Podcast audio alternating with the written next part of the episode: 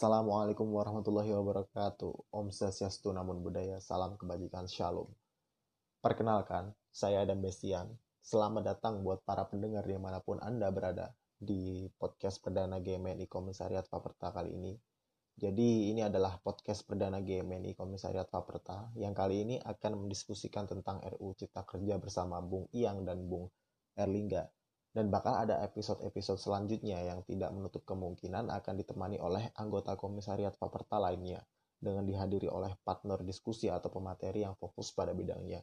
Nah, nanti kita akan bakal banyak bahas entah itu tentang dunia kampus, seputar UNPAD, isu-isu yang lagi hangat, bidang-bidang keilmuan yang multidisipliner seperti sosial ekonomi, sosial politik, teknopreneur, dan masih banyak lagi. Uh, mungkin uh, itu pembukaan dari saya dan perkenalan tentang podcast kali ini. Nah, sekarang di sini saya tidak sendirian, saya ditemani oleh teman saya.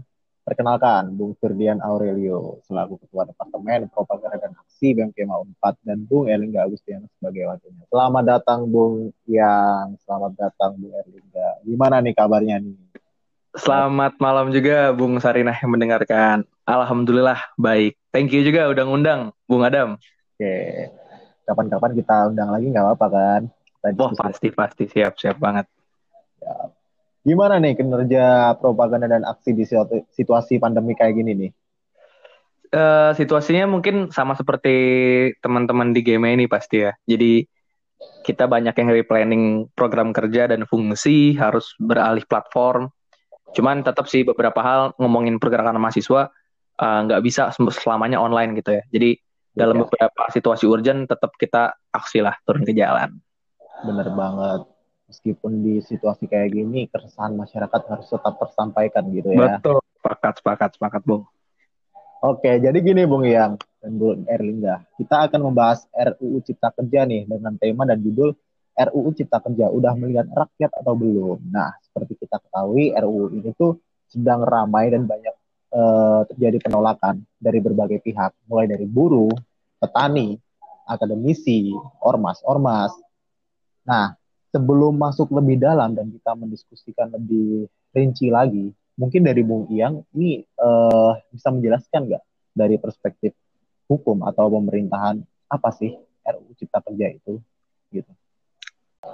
Oke, uh, sebelumnya disclaimer teman-teman, gue anak ilmu pemerintahan FISIP Unpad, jadi mungkin kalau ngomongin hukum lebih paham teman-teman fakultas hukum. Tapi sedikitnya gue bisa bantu karena gue uh, ikut mengkaji tentang omnibus law di BEM Unpad hmm. dan uh, ngikutin beberapa diskusi. Jadi insya Allah bisa berbagi dikit.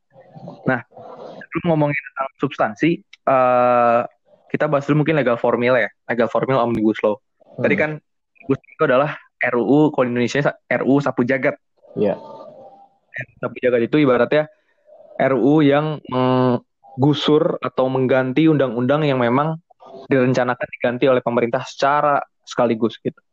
Nah, problematikanya adalah ngomongin legal formilnya ada sedikit permasalahan dalam konsepnya. Nggak sedikit bahkan justru cukup fundamental. Hmm. Yang Omnibus Law ini sebenarnya biasa digunakan di negara-negara yang menganut common law. Iya. Seperti Amerika Serikat. Hmm. Sedangkan negara kita menganut civil law. Perbedaannya apa sih? Sedikitnya gini. Kalau di negara common law itu uh, tinggal amandemen, amandemen ini bisa ganti seluruh undang-undang yang memang dirasa pasalnya perlu diganti. Nah, kalau kita civil law, undang-undang tuh nggak bisa langsung misalnya nih, ah, gue pengen pemerintah bilang gini, ah, gue pengen ini ya, uh, pengen bikin uh, perhutanan jadi lebih ketat izinnya. Nah, nggak yeah. bisa tuh langsung ngomong pokoknya undang-undang kehutanan ganti terus undang-undang kelautan ini ini ini nggak bisa. Jadi mesti satu-satu ganti dulu undang-undang perhutanan ganti dulu undang-undang kelautan begitu. Oke. Uh, menurut Bung Iyang nih pertanyaan selanjutnya. Kira-kira dampak apa yang harus digarisbawahi jika RUU Cipta Kerja ini tetap disahkan oleh pemerintah? Oke. Okay. uh, eh, dampaknya banyak banget ya Bung Adam sebanyak itu gitu Makanya di sini sebenarnya uh, nggak satu kali podcast, dua kali podcast nggak akan cukup kayaknya bahas omnibus law. Bahkan diskusi-diskusi yang ada pun di publik semuanya berepisode gitu. Nah, jadi mungkin gue izin jelasin secara ini aja ya, secara umum gitu. Yang pertama, dua gitu. omnibus law ini uh, kata kunci yang merusaknya. Satu menekan buruh atau menghina buruh, kedua lingkungan. Kenapa? Karena omnibus law RU Cipta Kerja ini namanya kan cipta kerja, menciptakan pekerjaan. BTW uh, eh, dulu namanya Cilaka, Cipta Lapangan Kerja. Tapi karena banyak di dan mungkin nama adalah doa kali ya pemerintah yeah. udah nyelip-nyelip. Yeah. Akhirnya diganti jadi Ciptaker. Yeah. Nah, dampaknya ini adalah pemerintah itu banyak menggunakan logika-logika yang bilangnya ingin mensejahterakan dan dua bilangnya ingin menciptakan pekerjaan. Tapi ternyata ngawur. Ini menghina akal publik banget. Contoh, contoh salah satu pasal bilang gini, uh, untuk lingkungan, AMDAL disebutkan supaya perizinan untuk uh, perusahaan gampang, kemudian ketika izin perusahaan gampang, otomatis nantinya akan meningkat lapangan pekerjaan. Hmm. Jadi, izin lingkungan yang selama ini aja belum benar dihapuskan, yang katanya untuk perusahaan biar gampang. Logikanya adalah pemerintah pengen di Indonesia ini banyak perusahaan-perusahaan atau banyak investor-investor gitu ya. Akan tanah-tanah di kita mungkin hutan dibabat kemudian lahan pertanian diganti jadi gedung demi lapangan pekerjaan katanya. Iya oke okay, lapangan pekerjaan tapi di 2040 kita semua nanti tinggalnya di laut karena Indonesia tenggelam pohon-pohonnya udah nggak ada itu ngomongin lingkungan baru satu yang pasal yang gue sebutin udah sekonyol itu kan. Itu baru satu. Buruh ini ngomongin buruh lebih banyak lagi. Ada sistem outsourcing. Kemudian buruh itu sekarang easy to hire easy to fire. Jadi direkrutnya gampang dipecatnya gampang. Karena apa? Karena sekarang ada sistem uh, kontrak. Jadi dulu kan ada kayak komitmen gitu ya ibaratnya kalau perusahaan mau uh, ngerekrut buruh ya ada komitmennya. Demi apa? Ya demi kesejahteraan dua belah pihak. Tapi sekarang si perusahaan atau investor itu bebas ngapain aja si buruh. Selama butuh ya udah di akan dipakai. Kalau nggak butuh ya udah ditendang. Gajinya pun akan menjadi turun atau akan menjadi tidak pasti. Jadi, dulu ya eh, sekitar tahun 2000-an kawan-kawan dari buruh itu bekerja aksi dan sebagainya susah payah hanya demi apa demi pasal-pasal kayak cuti untuk libur eh sorry cuti untuk haid cuti untuk melahirkan. Tapi di Omnibus Law, cuti-cuti seperti itu aja dihapuskan. Jadi semuanya balik ke perusahaan. Di mana kalau perusahaannya bilang, nggak boleh, ya gimana? Masa lagi, ibaratnya kalau perusahaan sepatu lagi bikin sepatu tiba-tiba ngelahirin gitu kan. Jadi uh, banyak hal yang memang menghina akal publik. Apalagi ya, kalau misalnya ngomongin dampak, uh, gini, pemerintah kan pengen menciptakan lapangan pekerjaan itu kan. Kuncinya cipta kerjanya kan menciptakan pekerjaan. Karena uh, memperbanyak infrastruktur kemudian merusak lingkungan dan sebagainya. Problemnya gini Dendels dulu ya penjajah kita dari Belanda Dendels itu juga bisa menciptakan lapangan pekerjaan. Bikin jalan tol aja di Anyar Panarukan. Bener gak ini ngomongin lapangan pekerjaan bisa. Tapi kondisinya kan Dendels itu ngelakuin kerja paksa kerja rodi kan Nah sekarang pemerintah tuh gitu. Mereka berlindung di balik gue menciptakan lapangan pekerjaan. Tetapi coba lihat dong lapangan pekerjaan kita tuh buru-buru kasar yang tidak sejahtera gitu loh. Hmm. Harusnya pemerintah tuh uh, mempunyai tanggung jawab untuk dilatih, kemudian dibina dan sebagainya. Mungkin Bung Adam dua hal utama yang ada di RU Cipta Kerja. Kalau untuk Bung Erlingga ada tambahan? Oke, um, Bismillahirrahmanirrahim. Assalamualaikum warahmatullahi wabarakatuh, Bung Adam dan para pendengar. Uh, perkenalkan, saya Erlingga Gustiana dari Fakultas Ilmu Budaya angkatan 2017. Saat ini diamanahi sebagai Wakil Kepala Departemen Propaganda dan Aksi Kemon 4 2020, Kabinet Eksplorasi Makna. Oke, uh, seperti yang udah Bung Firdian sampaikan tadi, bahwa omnibus law ini merupakan sistem yang di mana me, apa ya menyatukan berbagai macam instrumen perundang-undangan di Indonesia. Tapi uh, apa sih omnibus law itu menurut beberapa para ahli? saya mengutip uh, pendapat Brian A. Gardner, Bung Adam, dalam Black Law Dictionary 9th edition. Jadi omnibus itu relating to or dealing with numerous objects or item at once, including many things or having various purposes. Jadi mm, si omnibus ini tuh bener yang udah disampaikan sama Bung Firdian tadi bahwa ada beberapa ada beberapa item atau ada beberapa undang-undang yang pada akhirnya digabungkan karena mungkin uh, berket, berterkaitan dengan satu sama lain misalnya investasi dengan eh, undang-undang ketenaga kerjaan dan lain sebagainya. Nah, terus apa aja sih yang sekarang lagi ramai diperbincangkan? sebenarnya ada empat tapi saya akan bahas uh, satu salah satunya yang yang sedang viral saat ini diperbincangkan dan dituntut oleh berbagai elemen yaitu Omnibus Law RUU Cipta Kerja yang digadang-gadang sebagai terobosan baru nih dalam bidang hukum di Indonesia. Jadi Omnibus Law RUU Cipta Kerja ini tuh eh, terdiri dari 11 kaster yang mana di dalamnya terdapat juga 15 bab dan 174 pasal yang menyasar sekitar 79 undang-undang yang kemudian akan diubah dengan kehadiran Omnibus Law Cipta Kerja ini. Oke, uh, sebelumnya disclaimer dulu ya teman-teman dan Bung Adam. Saya ini Erling Agustiana dari Fakultas Ilmu Budaya. Mungkin tidak semafhum dan sepaham juga sekapabilitas eh, orang-orang uh, yang mendalami Omnibus Law ini di Fakultas Hukum atau yang lainnya tapi apa yang saya utarakan di sini berdasarkan pada kajian dari beberapa teman-teman BEM fakultas dan juga kajian dari Departemen Kajian Strategis Kemon 4 2020. Oke, lanjut.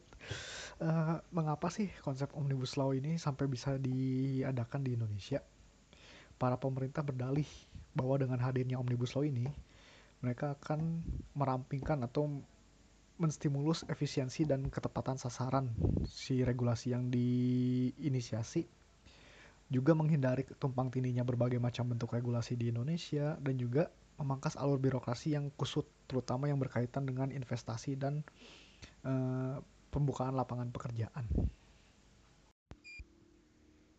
Lantas gimana sih posisinya si Omnibus Law Ciptaker ini terutama di Indonesia atau di sistem hukum di Indonesia? Eh, saya mengambil di pasal 7 ayat 1 Undang-Undang Nomor 12 Tahun 2011 tentang pembentukan peraturan perundang-undangan atau P3. Ini nanti ya kalau misalnya ada teman-teman pendengar atau Bung Adam sendiri yang tahu, mungkin ada undang-undang ini udah nggak berlaku atau udah digantikan, tapi uh, saya coba yang setahu saya aja. Uh, menyatakan hierarki peraturan perundang-undangan di Indonesia ini sebagai berikut. Yang pertama UD UD 1945, yang kedua TAP MPR, yang ketiga Undang-Undang atau Perpu, yang keempat PP Peraturan Pemerintah, yang kelima Peraturan Presiden, yang keenam Peraturan Daerah Provinsi, yang ketujuh Peraturan Kabupaten atau Kota.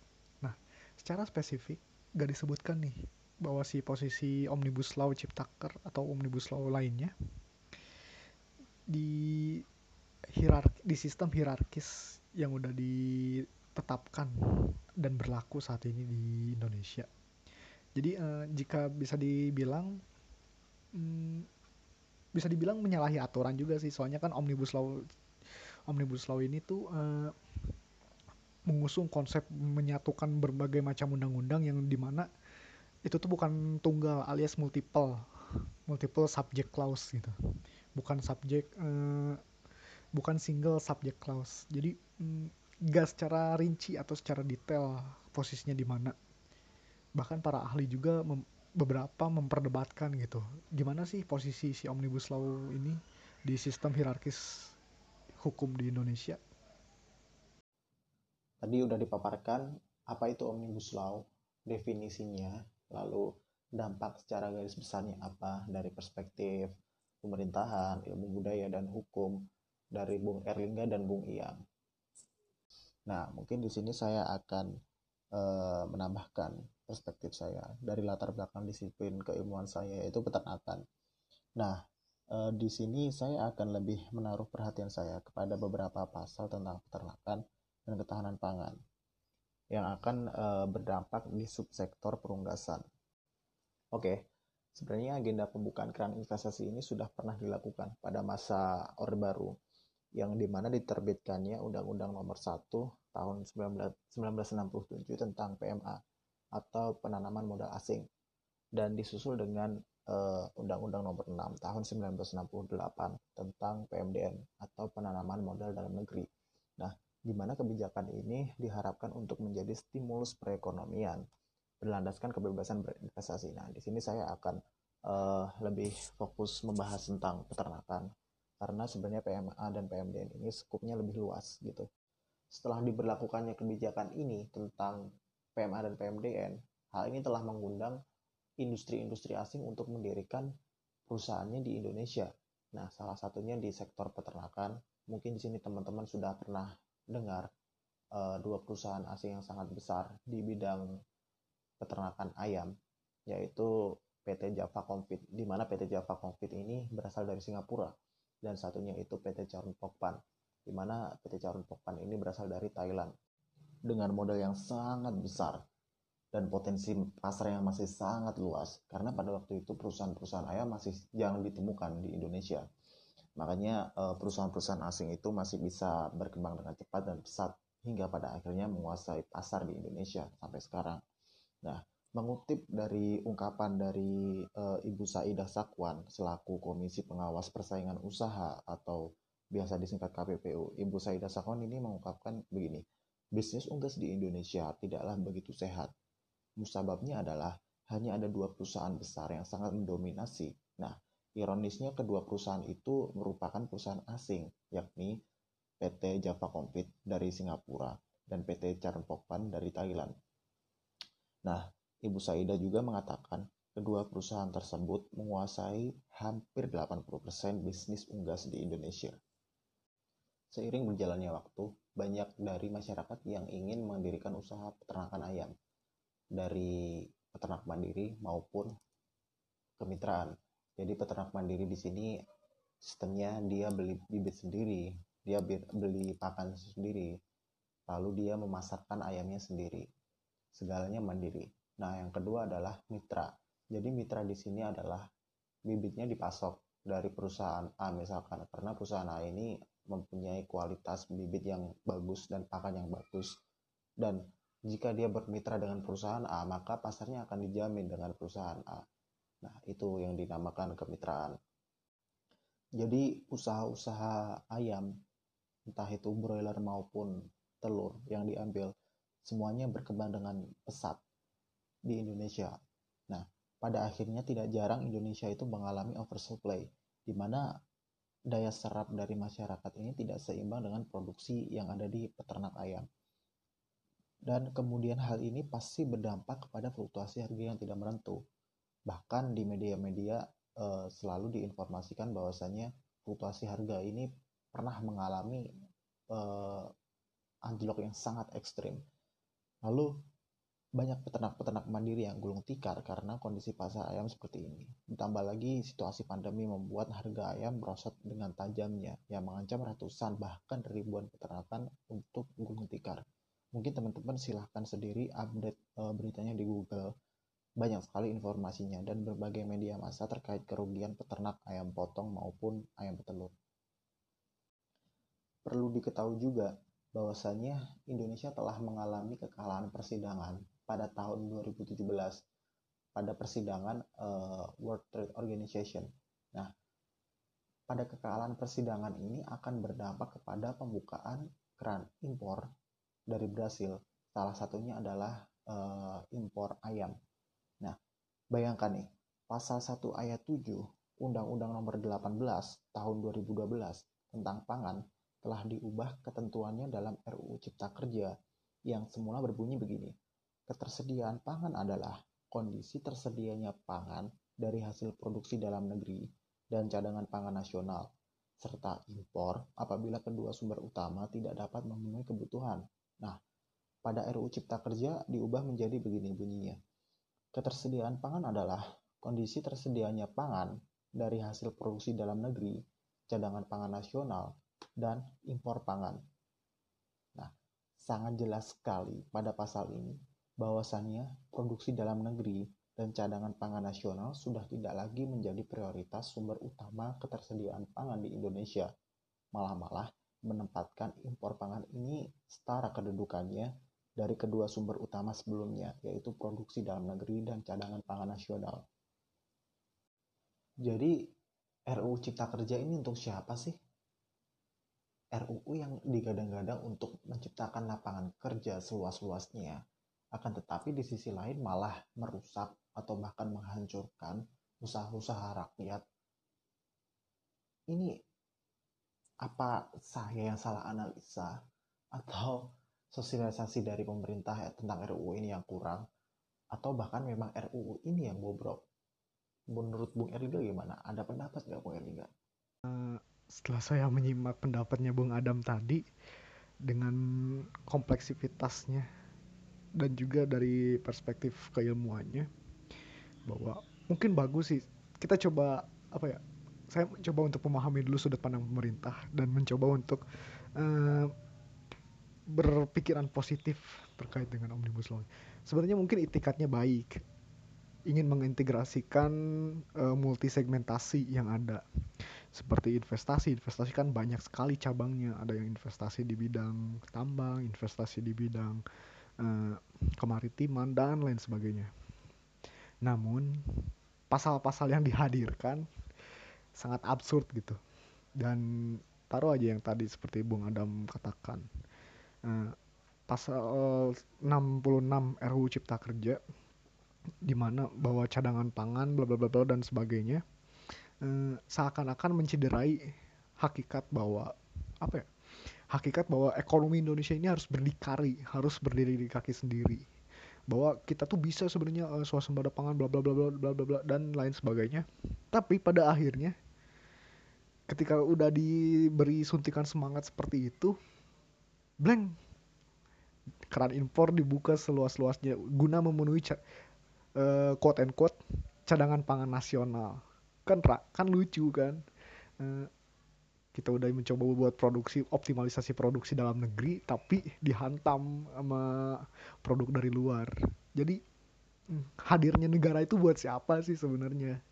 Uh, akibatnya juga petani yang harus menanggung rugi dan juga uh, karena harganya dengan adanya produk impor otomatis petani harus petani domestik harus uh, menyesuaikan harganya agar bisa tetap bersaing di pasaran. Meskipun itu artinya harus uh, menurunkan harga serendah-rendahnya.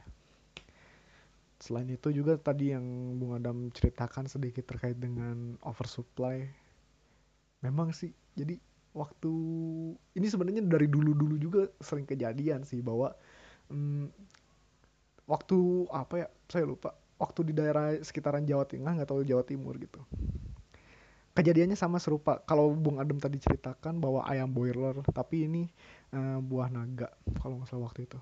Buah na buah naga yang oversupply juga over uh, jadi panennya berlebihan.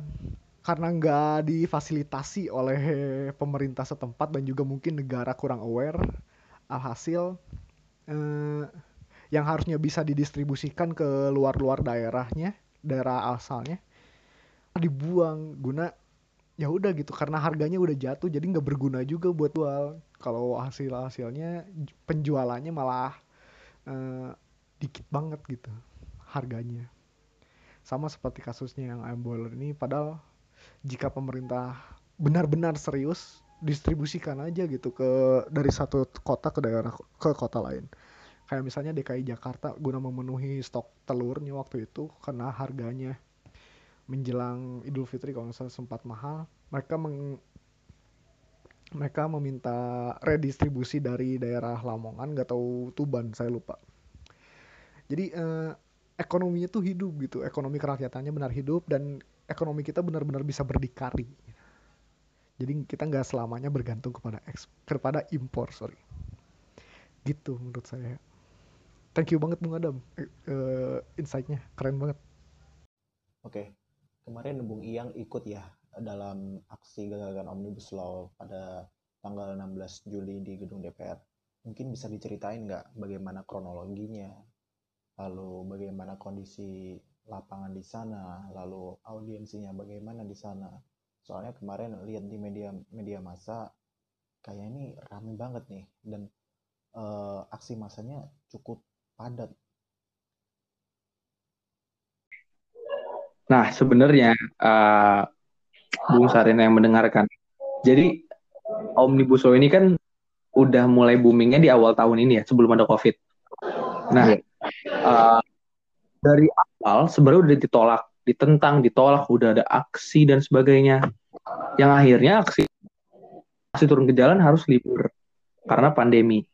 Dan dari masyarakat, rakyat percaya, harusnya rakyat percaya kepada pemerintah karena ya udahlah pemerintah, ini kan lagi krisis.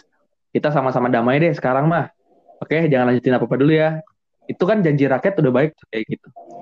Oke. Ternyata diem-diem gitu. Kawan-kawan kita yang punya wakil rakyat ini tetap melanjutkan pembahasan omnibus law cipta kerja.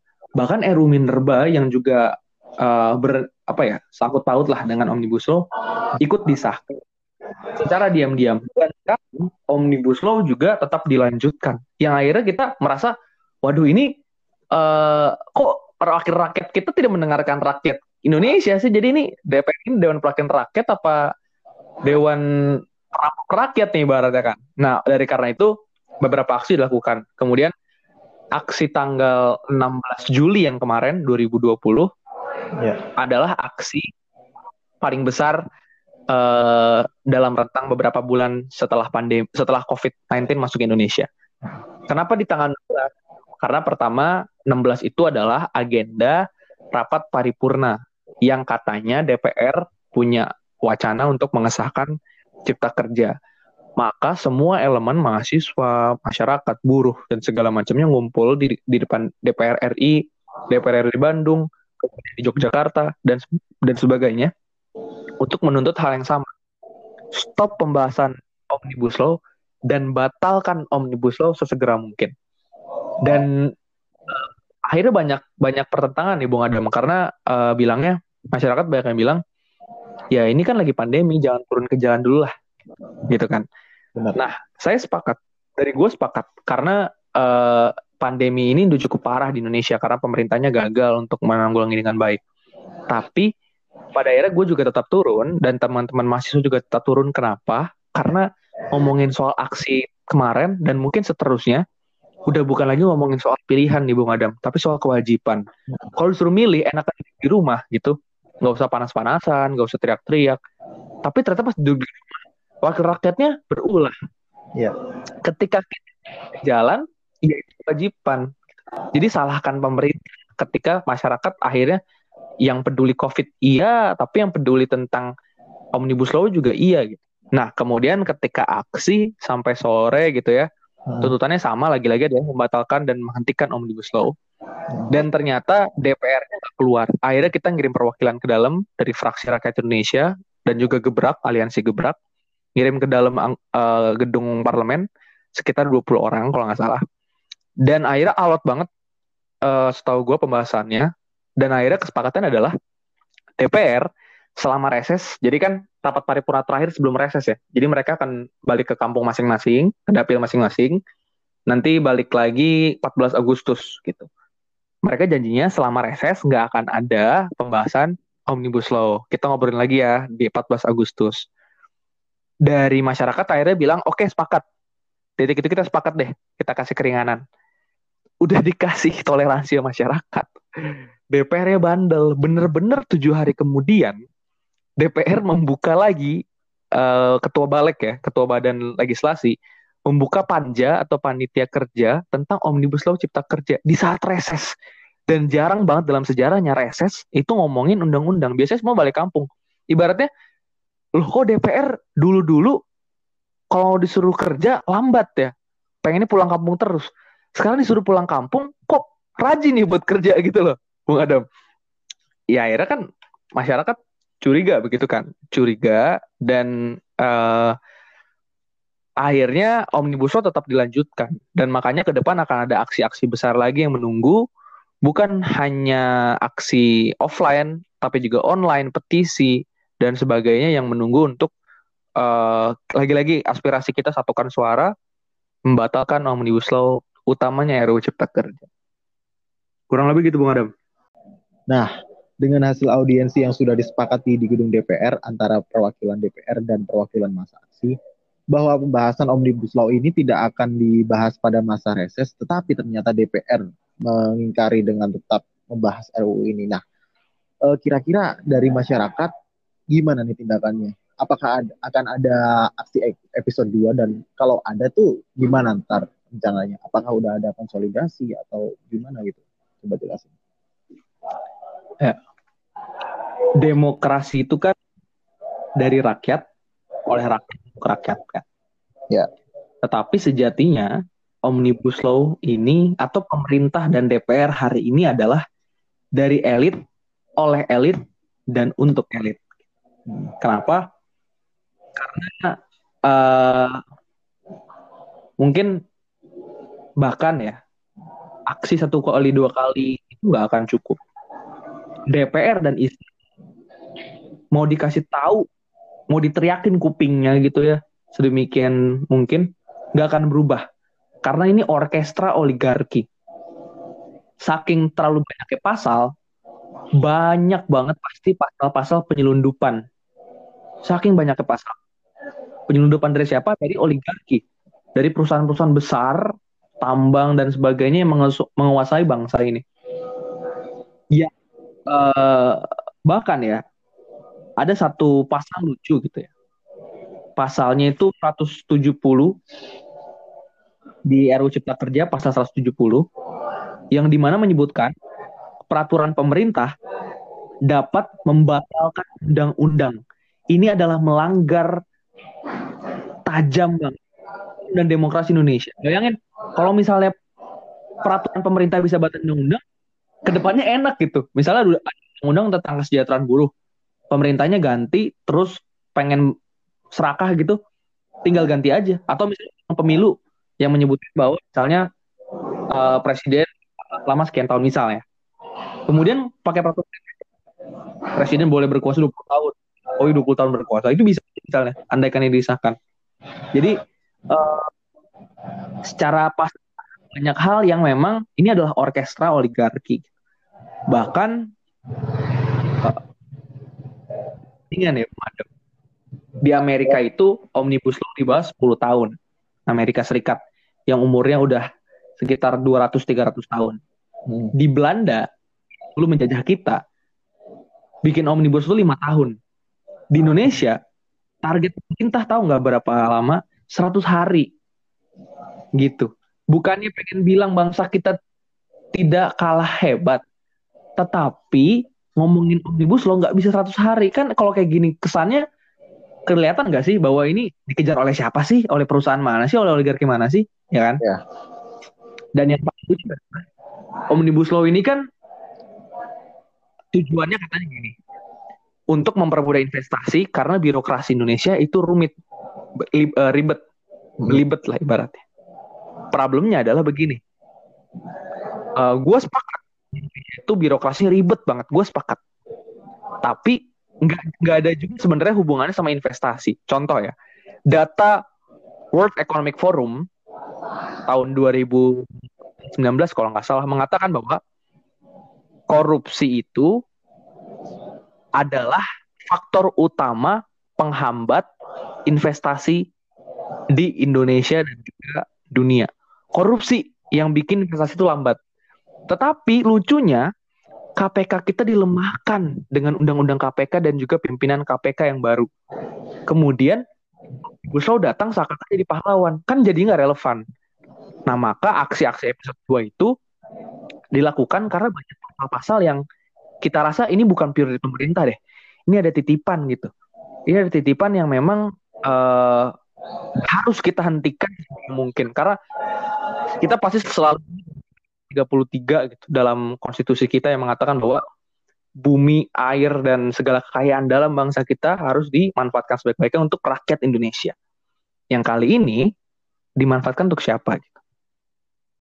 Oke. kalau Bung Erlingga gimana situasi aksi gagalkan Omnibus Law di gedung DPRD Bandung kemarin, Bung? Bisa diceritakan, Bung? Nah, kalau untuk gerakan yang kemarin tanggal 16 Juli di mana pada tanggal itu DPR dan pemerintah mau membahas dan ada semacam apa ya sinyalemen bahwa si Omnibus Law terutama yang cipta kerja ini akan disahkan. Oleh karenanya uh, stakeholders yang berkaitan dengan gerakan massa dari ada beberapa sih. Dari FRI atau fraksi rakyat Indonesia terus juga gebrak gerakan buruh dan rakyat juga BEMSI mereka um, berkumpul buat melakukan aksi di depan parlemen. Itu di Jakarta. Kalau saya sendiri waktu kemarin bung eh, saya berada di Bandung buat mengetahui gimana sih dinamika pergerakan dan juga bagaimana stakeholders dan siapa saja stakeholders yang terkait dan berhubungan dengan pergerakan di Bandung ini. Ada beberapa yang saya ketahui itu ada dua sih yang tergabung dalam masa satu. Yang pertama eh, Aliansi PRMB atau Poros Revolusi Mahasiswa Bandung. Ini terdiri dari beberapa BEM-BEM universitas dan juga institut di Bandung yang terdiri juga dari PTN dan PTS. Saya nggak kurang detail sih saya juga tahunya perguruan tinggi mana saja. Terus yang kedua ada dari alarm memanggil aliansi rakyat menggugat. Itu tuh yang di dalamnya terdapat aliansi mahasiswa Bandung Raya. Terus juga um, dari Front Mahasiswa Nasional dan gerakan-gerakan buruh lainnya. Nah, waktu di Bandung kemarin uh, saat di depan gedung DPRD yang dihadiri oleh PRMB itu uh, berlangsung cukup kondusif menurut saya. Kenapa? Karena baik si aparat keamanannya juga gak melakukan provokasi yang berlebihan sehingga nggak ada clash secara fisik yang kentara banget lah. Tapi yang jadi masalah tuh bukan itu. Yang jadi masalah itu adalah kawan-kawan dari alarm memanggil ini. Ada sekitar 200 orang nih. Mereka berkumpul di titik kumpul di Cikapayang. Uh, untuk melaksa untuk melaksanakan entah long march atau pawai dari Cikapayang ke gedung DPRD Jawa Barat. Tapi mereka waktu di titik kumpul saja mereka tuh udah di sweeping dan di apa ya ditangkap-tangkapi oleh Brimob waktu itu kalau nggak salah kata teman saya ada sekitar 200 orang lebih yang ditangkap itu bayangin aja uh, mau aksi ditangkap padahal dalam hukum itu tuh kan eh, yang namanya prad menganut pasal menganut asas praduga tak bersalah. Apa yang mau di apa yang menjadi landasan ditangkapnya itu loh. Dan ini sangat disesalkan banget oleh kami mahasiswa dan juga uh, stakeholders terkait. Kenapa sih kok bisa sampai ada hal semacam itu gitu? Sangat disayangkan banget. Padahal kita sama-sama gak bermusuhan sebenarnya antara uh, gerakan dan juga aparat keamanan gitu. Berarti aksi masa kemarin yang ada di Bandung sempat ada yang di sweeping ya dari teman-teman aksi masa. Mungkin Bung Erlingga bisa lebih diceritain lebih detailnya lagi. Oke, kalau buat kronologi penangkapan masa dari alarm memanggil itu tuh uh, sebenarnya saya kurang tahu sih detailnya terkait dengan kejadian di tempatnya tapi uh, saya dengar-dengar waktu apa ya di gedung DPRD waktu aksi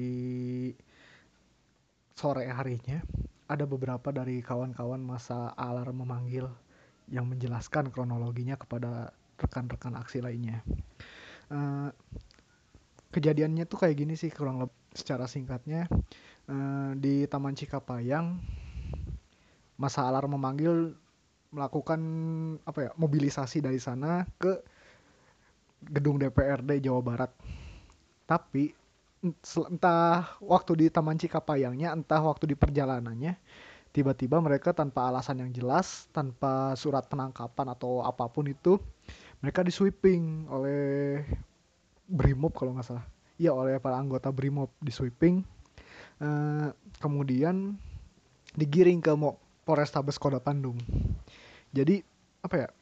nggak ada surat penangkapan nggak ada apa pun itu sekitar ratusan orang kurang lebih 200 orang masa dari alarm memanggil uh, di sweeping dan digiring ke markas Polrestabes Kota Bandung dan beberapa saat kemudian apa ya beberapa saat kemudian pun di official account alarm memanggil melakukan apa ya semacam breaking news gitu mereka apa ya mereka menjelaskan bahwa masa dari alarm memanggil tidak jadi melakukan aksi karena keburu di sweeping tadi tanpa alasan yang jelas oleh anggota Brimob. Nah, hmm, apa ya? Selanjutnya, eh, gimana sih? Eh, adakah apa ya semacam audiensi dengan pihak Polrestabes sebenarnya nggak ada sih nggak ada audiens secara resmi di markasnya. Soalnya ya untuk apa juga audiensinya? Buat meminta, meminta pembebasan yang seharusnya nggak ditangkap kan lucu juga kan. Alhasil saat di gedung DPRD Jawa Barat kalau nggak salah ketemu dengan beberapa pimpinan Polres Kota Bandung. Mereka menjelaskan kronologinya dari mas, beberapa orang ma, dari masa alarm memanggil yang hadir di depan gedung DPRD mereka menjelaskan bahwa ada sekian orang dan sedang didata siapa aja yang ditangkapin. Kemudian dari pimpinan poli kepolisiannya memberikan apa ya semacam janji bahwa si masa dari alarm memanggil akan segera dibebaskan dan itu disepakati saat itu juga. Untuk sampai sekarang dibebaskan atau enggaknya hmm, saya kurang tahu juga soalnya saya kurang memfollow up juga dari teman-teman gitu kalau kronologinya ya oke itu tadi podcast diskusi kami dengan Bung Firdian Aurelio selaku Ketua Departemen Propaganda dan Aksi BMKMA 4 tahun 2020 Kabinet Eksplorasi Makna dengan wakilnya Bung Erlingga Agustiana. Mungkin segmen berpamitannya tadi kepotong dan kita berpamitan lewat WhatsApp aja karena ada permasalahan teknis dan berkaitan dengan waktu. Terima kasih buat para pendengar karena sudah mendengarkan podcast kami, diskusi kami dari segmen awal hingga akhir. Jika sekiranya ada ketidakserasian dalam berpikir, itu merupakan suatu pendewasaan dalam freedom of speech. Jika sekiranya ada kekurangan dari kami, maka kami meminta maaf sebesar-besarnya. Seperti yang dikatakan oleh Bung Erlingga tadi tentang berdikari, berdiri di atas kaki sendiri, dan mengutip pidato dari Bung Karno, yaitu yang ditolak oleh berdikari adalah ketergantungan kepada imperialisme, bukan kerjasama yang sama derajat dan saling menguntungkan. Nah, apakah dengan hadirnya RU Cipta Kerja ini akan membuat masyarakat Indonesia sejahtera karena kerjasama dengan batas yang wajar? atau malah akan menjadi bumerang karena ketergantungan modal yang seperti dikatakan oleh Bung Karno. Terima kasih, kami pamit undur diri. Sampai jumpa pada episode-episode podcast lainnya. Wassalamualaikum warahmatullahi wabarakatuh.